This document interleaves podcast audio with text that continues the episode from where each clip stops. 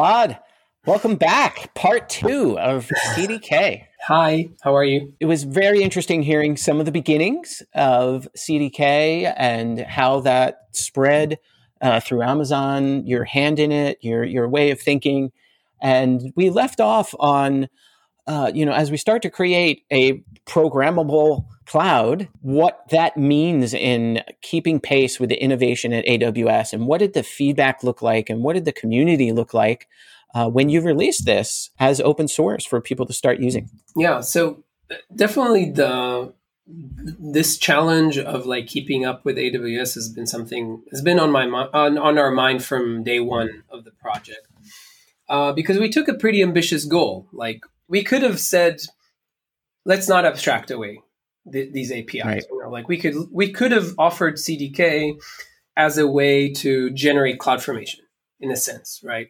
Uh, in in CDK terminology, basically leave it at L1 so that right. you could like use the CloudFormation resources, and then customers can build higher level abstractions through constructs and everything, but still use the low level resources. And but but we felt that that's not good enough, right? Like we felt that the, the, the, actual problem that we're trying to solve is not it's hard to generate CloudFormation or to write CloudFormation. That's that's a secondary thing, and I think you know it's related to like JSON and other you know like the the syntax syntactic aspects. Right. But the the problem that we we are trying to solve, and we're still there totally, is that AWS is hard and we're trying to simplify using AWS. That is that is the goal, right? Right. Um, and and in, and in that sense, you know, leaving it at the lower level is not good enough because we know that there's so much undifferentiated heavy lifting that we can do for customers. You know, the VPC example from the last episode is one, but there are literally dozens and dozens of examples. You know, take you want to connect a Lambda function to an SQS queue. So you need to define the Lambda function, define the queue, define the queue policy, change the policy of the Lambda function, add the event source. All of those pieces can be expressed in a single API call, like a really simple, right. straightforward, intent based, like we like to think about it. And so, you know, and those and and and that layer implementing that layer offering that level of simplicity requires humans it's not something that the service can can tell us to do, right? Like there's right. And, and before the CDK, the way AWS basically offered that information is through documentation. You would go to the Lambda documentation, say, okay, how do I connect it to an SQS queue? Okay, so step one, create the Lambda function. Step two, edit the queue policy and add this line to the queue policy. Step three, add the event source, to, right? Right. And so uh, well, we we used to think about the L2 layer as kind of like implementing all of AWS's documentation as code, as reusable right. code. And I remember, you know, when we started, when we just started, and we wrote like the kind of like the foundational services like S3 and Lambda and EC2, and and we spent sometimes, you know, days just like following documentation and implement and thinking about what would be the right API and looking how the console is expressing it and spending all that time. And I remember we had that mantra that says, you know, every line of code rewrite is multiplied by the number of customers who are actually trying to do this. Right? right. Like, so it's worth all that time. It's worth all that energy because that's the last time someone actually needs to think about this. Pro- how to you know connect these two things together, how to implement this uh, use case, or um, and we're still doing that. But but as as I said earlier, it's definitely been on our mind from day one. This challenge. And I think, you know, I don't know that we really solved it completely, to be honest, right? Like it's it's actually a big problem. Uh, you know, keeping up with AWS and, keeping up with right. the, the rate of uh, of innovation. But we do we did do a few things. One of them was what we call escape hatches. And that's actually something that's, that comes back in all of the CDKs. You know, maybe we'll talk about other CDKs in the future, but um, it's it's it's really important to make sure that the person who's using the you, or who are who is using your abstraction has the ability to open the hood and tweak the underlying thing. And and you know right. we've had that in software since since the days of the ASM pragma in C right? Where you could right. just like say, oh, I want to just like inject these assembly code into this function. Um, and that's exactly what you know escape hatches in the CDK are, are the ability to basically just like escape the abstraction. And in that sense, like we're never blocking anyone, right? Like if you want to use a feature that's not supported at the higher level, you could always inject your change directly to the cloud formation. You could use cloud, you could use custom resources, uh, and it's it's really easy to, to use custom resources in the CDK in order to like actually run code during deployment. Uh, or you could use the L1 layer. You can use the lower level resources. And so in that sense, and all of the all of that stuff is always available and is always updated automatically with the growth of AWS. So like the lower levels of the CDK are keeping up with AWS by definition, in, in a sense. And then the higher levels, you know, the L2s, um, we definitely have we definitely have a growing team, and you know, we're investing more and more in you know in that in these layers.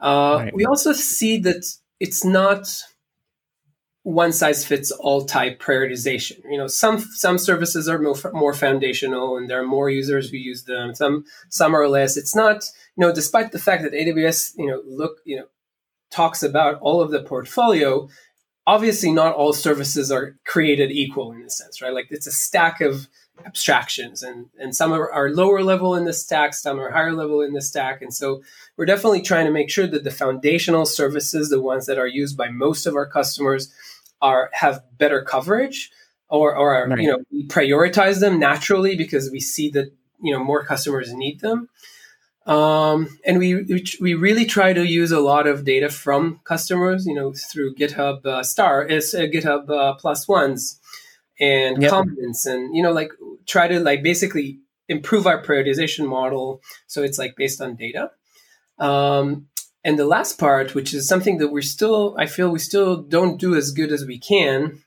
is work with the community and, uh, and, you know, bring in code from, you know, work with the community and, and, and be able to bring in code from contributions. CDK is by right. far the most contributed AWS, AWS open source project. Um, so it, we're, I feel like we're in a pretty good spot in a sense, but uh, I feel like we're not as proactive or intentional about it as we should be, uh, or we right. can be. Um, so it's definitely it's definitely early days in that sense. I feel like uh, I think we can do much more with the community than we're doing today, and you know, leverage people's needs. You know, if I'm if I need some feature from S3 that's still not supported by the CDK, and I'm a developer and I feel comfortable, we should make it as easy as possible for you to like contribute that and and you know fast as possible for us to be able to like merge it in and release it. Um, what's interesting about that is you see a lot of the updates are coming from the community. A lot of the were you know pull requests for features, and to be able to go through that history and see everything that's going on, it really is. Uh, I think it's a good example of an AWS open source project with uh, a very involved, passionate uh, community. Does the CDK team, and you mentioned it's growing a bit, does the CDK team look at um, like moving forward when there's a new AWS service, what I would always hear is, "Where's the cloud formation template?" Right, and we didn't always have uh, that ready at launch. Has the CDK team looked at that and said, you know, it, we need to whenever we launch a service, is there's is there an expectation now that there needs to be um, the ability to, to programmatically access that through the CDK, or do we look to the community for those type of things? How is your where's your mind around that as as we move forward and we start to iterate and have new services out there? Um, I think it's not one size fits all. Um, I can give right. you an example. Um, Lambda released uh, container support um, back last year, I think, and right we know, and the Lambda team knows that CDK is a very popular way for for Lambda customers to use Lambda. And, right. and, so that was a very natural situation where they reached out and they were like, "Hey, we're releasing this feature soon," and we actually spent some time with them and like prepping that feature before it was launched, and you know, basically have have CDK support from day one for that feature. Other services as I said, I think like it's an organic process. I think that's one of the things that I really love about about this project and generally about Amazon. Um, it, there's no dogma, right? It's more, it's it, the, the we it's very like there, there's this embracement of like the organic flow of so, of how in, you know technology is growing and changing and customers are shaping right. it and it's it's it's it's at the essence of how Amazon thinks about things and it's it's at the essence of how we build the CDK and so I think about the CDK sometimes as this organism um, yeah. It's not that we're just dictating what it will be, right? Like it's our customers dictating what it'll be, and we just need to listen which is not always easy, and it's all we sometimes deaf, and we you know we're sometimes not really like not you know what I'm saying. We're, we're sometimes not really uh, accurate about what we hear, but it but it's mostly about being able to like understand where things are going and what what our customers need. Uh, and reacting quickly, which I think is another thing that's pretty interesting with this project, uh, where we release a lot. We release almost once a week or, or even more. And we want to release yeah. more than once a week. Um, and I think it's a pretty unique situation with such a big, big li- client side library, right? Like it's not, it's not a very common uh, model. I agree, especially when I was ramping up on it. I was in the middle of like getting my head around things, and there would be like a release, release, release, release, and then I was like, "Oh, I didn't need to even waste time on that because now, it, now it's fixed." Yeah. Um, what about tooling? Like, what about things like Projen? which we didn't even uh, talk about? Um, so uh, what happened in what happened in the past couple of years is that as we released the CDK, we started to see that this this approach can be applied to, to other domains. The same approach. Um, and, and, you know, if you think about it, what happened in the past, I guess, 10, 15 years in the software industry, um, many software systems kind of work heavily in this desired state model where you right. define a user configures create a configuration file or some kind of a definition of how I want the system to behave and and then it feeds it into the system and the system you know behaves in that sense right you can think about aws cloudformation as a desired state system uh, kubernetes is a, one of the more you know more popular desired state uh, systems, and it's very generic in that sense. So, you know, the core of Kubernetes is this reconciliation, right? Like here's the desired mm-hmm. state, and here's the current state, and we have these controllers that reconcile. And you can also think about tools as working in this model, like the tool chain that you use to, to build software, like the compiler or test systems or workflow engines, or you know, all of those tools usually accept some kind of a configuration file. Think about your linter configuration or your uh, package JSON right. file or right like all of those things are in a sense the desired state. That's how I want my system to behave. And so what happened in the past couple of years is that we we started basically kind of exploring what would it mean to like create CDKs for new domains. And so we extracted the some of the core technologies of the CDK, like JSII that we talked about last time, and uh, the construct uh, base class, you know, like the programming model, this composable programming model. And then we started building these new CDKs. Uh, we released CDK for Kubernetes, uh, mm-hmm. which is basically a completely separate CDK that synthesizes Kubernetes manifests irre- completely native, right? Like it's not based on right. EKS, it's not dependent on EKS. Uh, we just got accepted to CNCF as a sandbox project, which I'm pretty proud of. I think the first awesome. Amazon project to get accepted uh, to wow. get donated.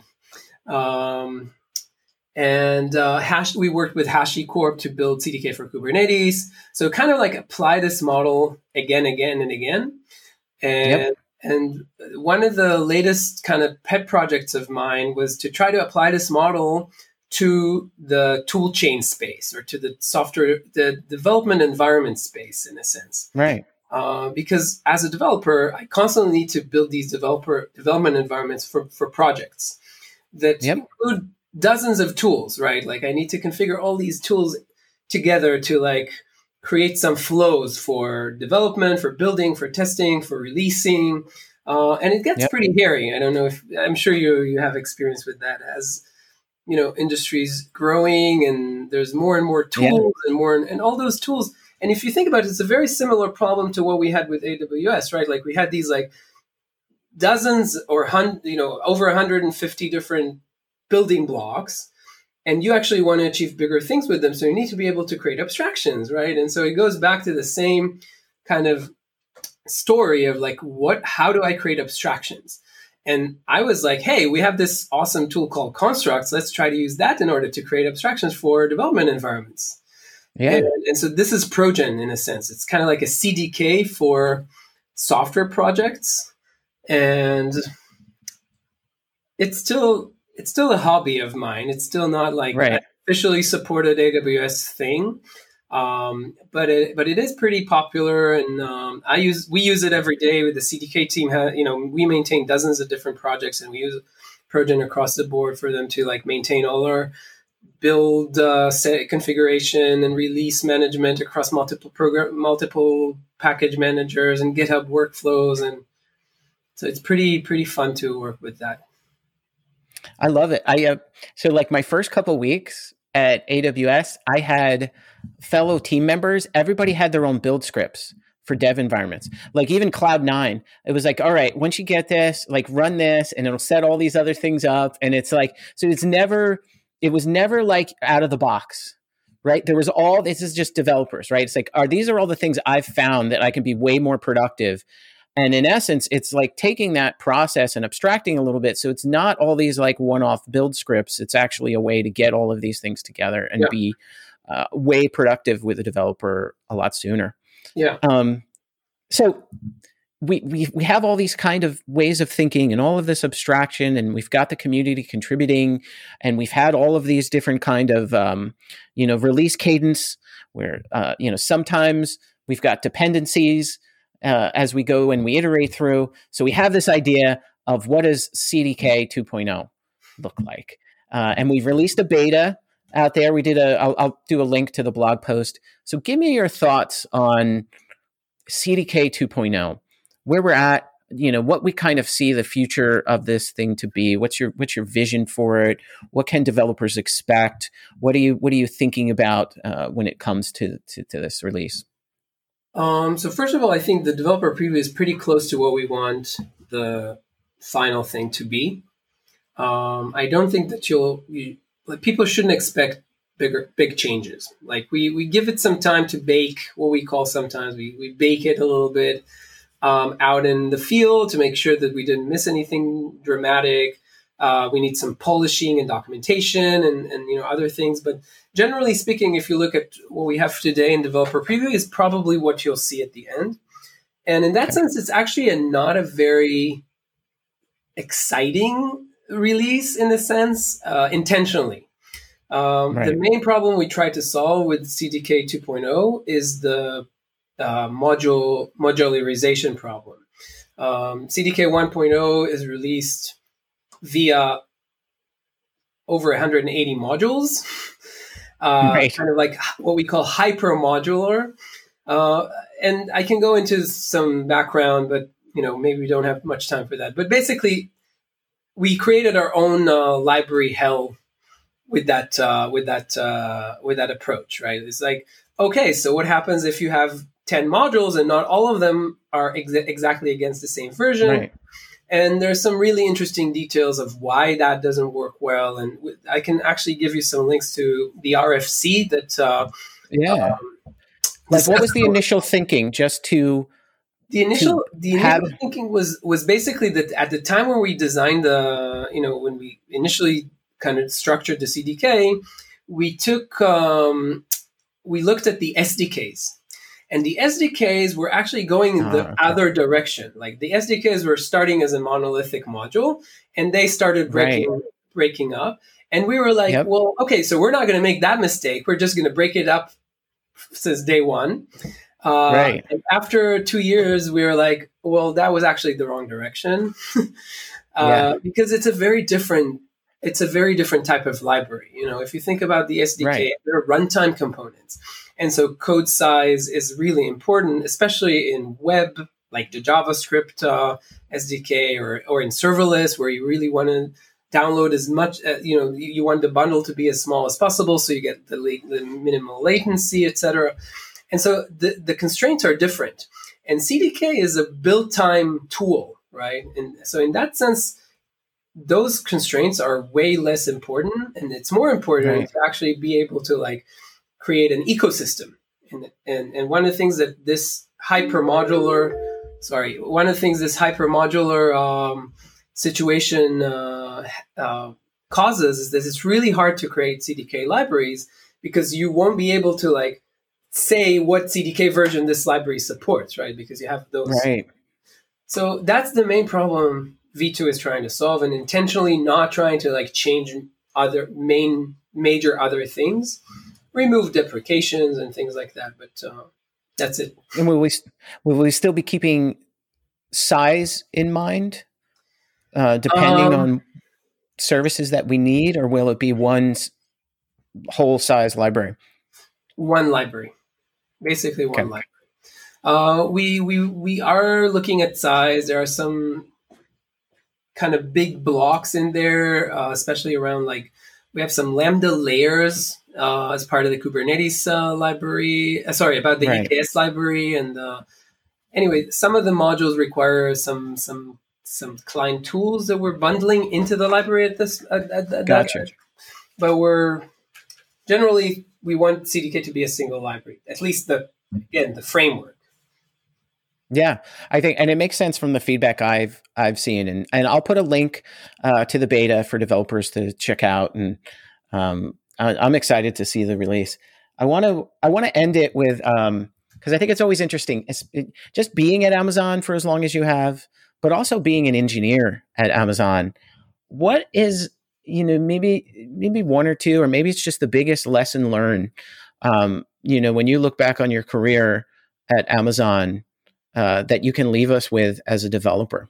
Um, I'd say that follow your passion. It sounds it sounds stupid, I, I think maybe, but no. do like follow your passion and wait for the right time for things to mature and to be right to align. You know, the stars not always align when you want them to. They sometimes align when they align.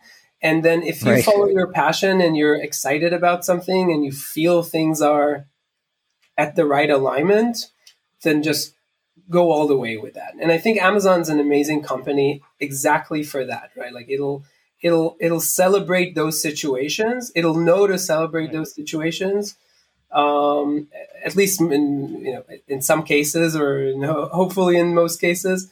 Uh, but I think you have to be to be on top of it, right? Like as a, as an engineer, especially at a company like Amazon that really really celebrates people like individual leadership in that sense. Right. It's not expecting everything to come from the top.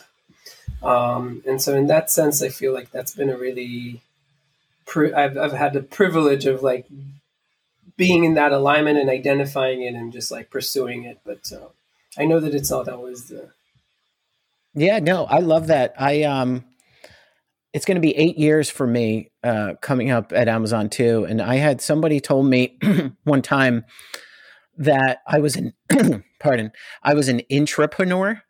Hmm. and I was like, wow, I think that's because it's exactly what you're saying is Amazon's the type of company. If you have that entrepreneurial spirit where you're always questioning why are we doing things this way?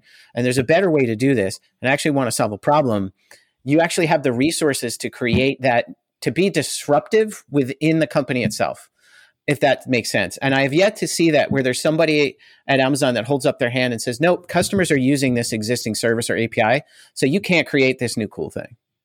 it's always like, if you've, and I think CDK is a great story for that. If there's a better way of doing something, um, you can kind of get that, that, you know, foundation and it spreads and it gets adopted and it's better for everyone in, in the end. So yeah, I think, I think you're spot on. I love that. Well, yeah. we're we're out of time. Thank you so much for for coming on the uh, on the podcast. I loved chatting. We can always do future CDK episodes as you know. Once uh, 2.0 is out, I'd love to hear your thoughts, and I'll put all the links up here for um, for everything we talked about. Where can where can people find you online? Um, I think the best way would, would be either Twitter or okay. the CDK Dev Slack workspace. Okay. Elad, cool. thank you so much for your time. Cool, David. Thank you. You're welcome.